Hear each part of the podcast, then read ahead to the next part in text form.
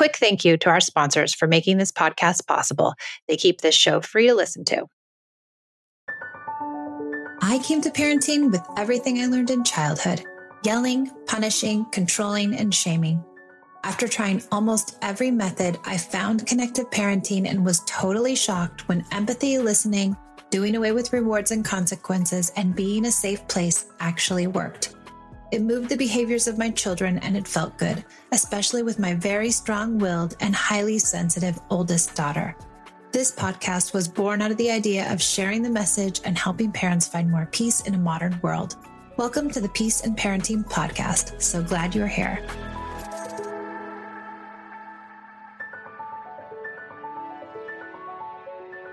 Welcome back to the Peace and Parenting Podcast. I'm Michelle. I'm so glad you're here. We're going to talk about being the connected or secure or safe parent in your family. May not always look the way we think it should look or expect it to look, or the way that we view parenting maybe skews our expectations around this idea. I think what we really strive for in parenting, and I think the traditional, conventional way of thinking about parents and parenting and child rearing really says that you need to have kind, respectful kids that do the right thing all the time. And this has become the ideal, right? We need kind kids who are always following the rules and doing what they're supposed to do and do their homework and do their chores and you know are really kind to us kind of like the leave it to beaver now i'm really dating myself here maybe some of you millennials don't even know what leave it to beaver is but it was the perfect family, right? With the kid who was super kind and nice and the they always got along and everything was good. And if something was bad, it was like, oh shucks, darn, that was really disturbing. And everyone would recover. And, you know, parents were revered as these people that you needed to respect and, and listen to. And sure, that sounds good and that might feel good in a in a show.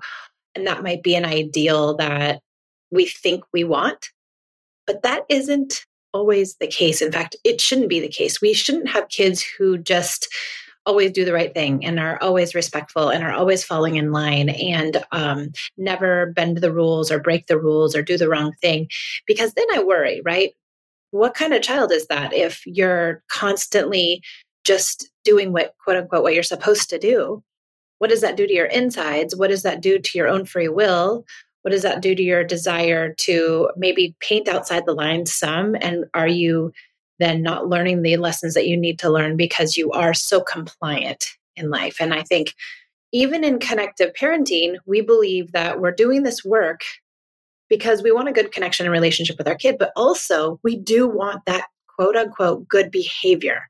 We're really looking for that good behavior. And i think you know we definitely we want our kids to cooperate with us. Yes, absolutely. But is that the ultimate goal?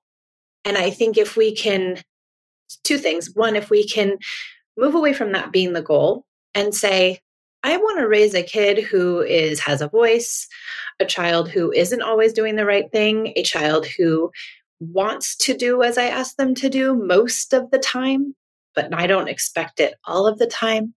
And that if we can move our expectation to this more normal, regular place, we want to raise a person who does the wrong thing and does the right thing and tries on different behaviors and makes mistakes. And we live in this messy, kind of murky place with our child.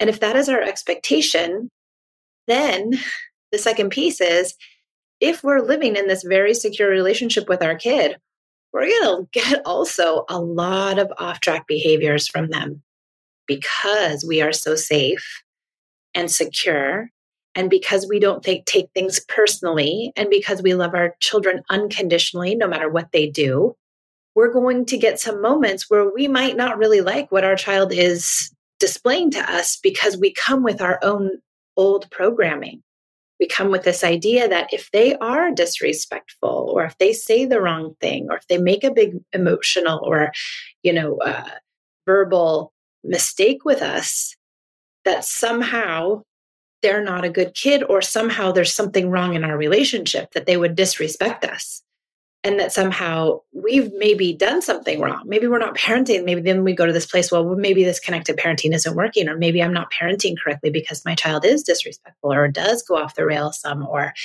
shows me all of their true colors. The other piece is too is if you are so secure, you're going to get, I hate to say it, not the worst, but you're going to get these outlying behaviors because your child feels safe to show you those they are going to call you out when you've done the wrong thing. You're not supposed to yell at me. That's manipulative. I don't want to do that, mom. They're going to feel comfortable to speak their mind. And that might be hard for us if we're not in the mindset that that's an okay thing and that we believe that thing is wrong or we believe that that thing says something about our child or says something about us or says something about parenting or also we have other people around us who are watching these things happen, I know my dad will say, I don't know what you're talking about. Because I'll be like, oh my gosh, they're driving me crazy, dad. Like, she's making me insane. Like, she said this, she said that, they did this, they did that. And he'll say, well, I don't know what you're talking about, Michelle. They're perfect angels with me. And, you know, he stopped saying that about mm, maybe four four years ago when Esme got real comfortable with him. And she she started like saying the same kind of stuff she was saying to me. And then he said, I don't understand. What did I do wrong? And I said, You're doing everything right, Dad. You're safe. She doesn't believe that your bond is breakable. That is unconditional love at its very best she doesn't feel as if you will ever stop loving her or that you will judge her or that you will walk away or that you're given the silent treatment or that you will otherwise shun her, even when she does the very worst thing. Now, people will say, well, if you're so connected, why is she doing the worst thing? Well, she's doing the worst thing because she's immature and she's inexperienced and she needs to try on some bad behaviors here and there so she can learn and grow. Or she's overwhelmed by her whole life or all of these things. So you might be hearing from other people, well, they're not like that with me. They don't behave like that with me. Or you must be something doing doing something wrong. You know, sometimes we have spouses and one spouse will be more connected than the other.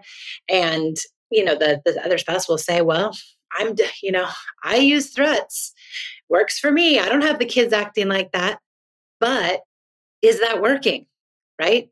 What kind of relationship does the person who's using threats have with the child? Do they have this this super bonded secure relationship where the child feels as if they can be themselves? And is that what we're looking for? I know that's what i'm looking for but i'll tell you what ladies and gentlemen it is not always easy being the punching bag like i've said in previous episodes being the you know, emotional support animal for your child, being the practice ground. You know, you feel like you're at the shooting range and your child is just taking shots at you, trying to hit that target, and they just don't know how. And they'll just keep practicing with you because you're that person. So, ideally, we lean into not taking it personally because it isn't about us, right? But likely our parents took it personally. So, it's hard for us to get out of that mindset and that frame and that thought process. We're going to take a break from our show to hear from our sponsors. Without their sponsorship, I wouldn't be able to bring you this incredible show free of charge. So I'll see you back in a few minutes. ADHD affects so many of our families, and finding the right care can be a challenge. With Done, you can get the care you need 24 7 at donefirst.com, you have an expert team who can help you get personalized treatment for you and your sweet kids. ADHD doesn't have to jeopardize the connection you share with your family. Take a free one minute assessment and book an appointment with a licensed ADHD clinician as soon as the next day. Get continuous care, one click refills, insurance coverage, and 24 7 care team support with Done for just $79 a month and pharmacy copays as low as $0. Visit get www.donefirst.com forward slash podcast to learn more. Done. Turn ADHD into your strength.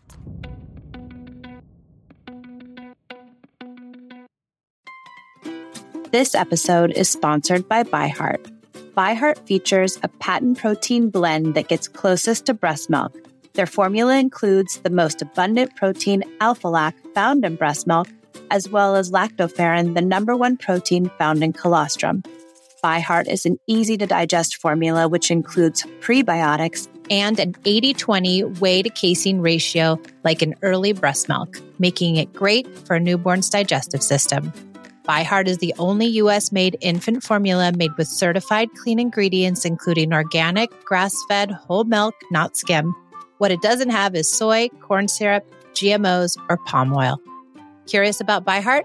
Redeem your welcome offer at byheart.com forward slash podcast. Use code PEACE for a limited time. Additional terms and conditions apply. Thanks for supporting our sponsors. Now back to the show.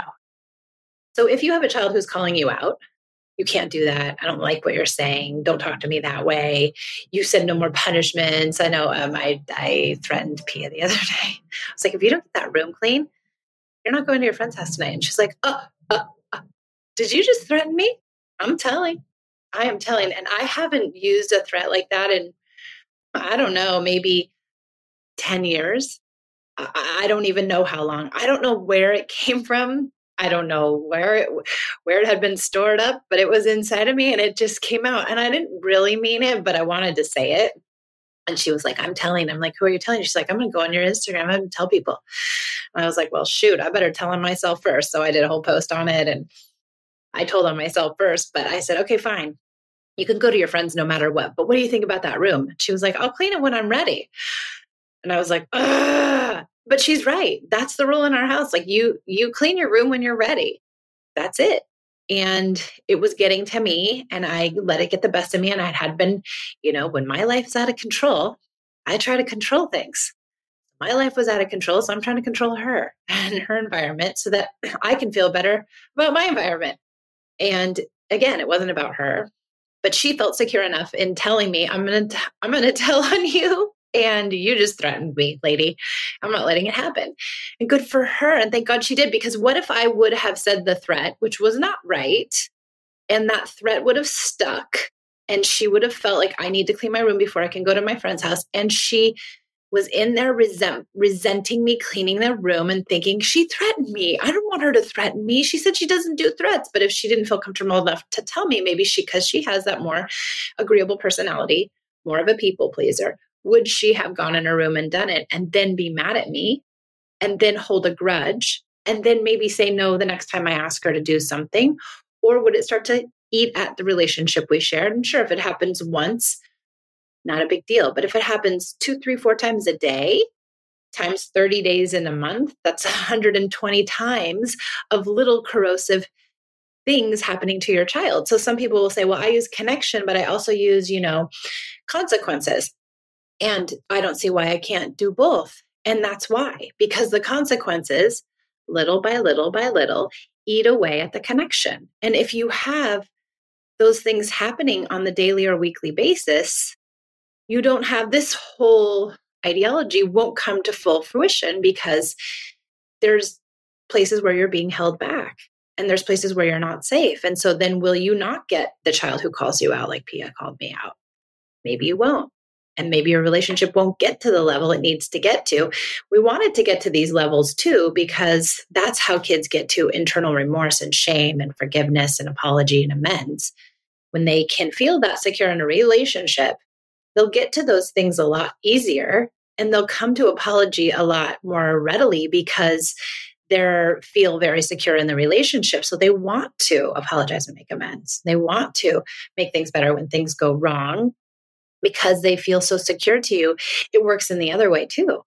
So you might get a child too who gives you all their emotional wreckage. You know, you're the punching bag, right? Like I said before, you're the you're the emotional support animal. They're going to come to you and lay it all out and tell you all the things and maybe not in the nicest of ways, but that doesn't mean that you've done anything wrong. It actually means you're doing everything right.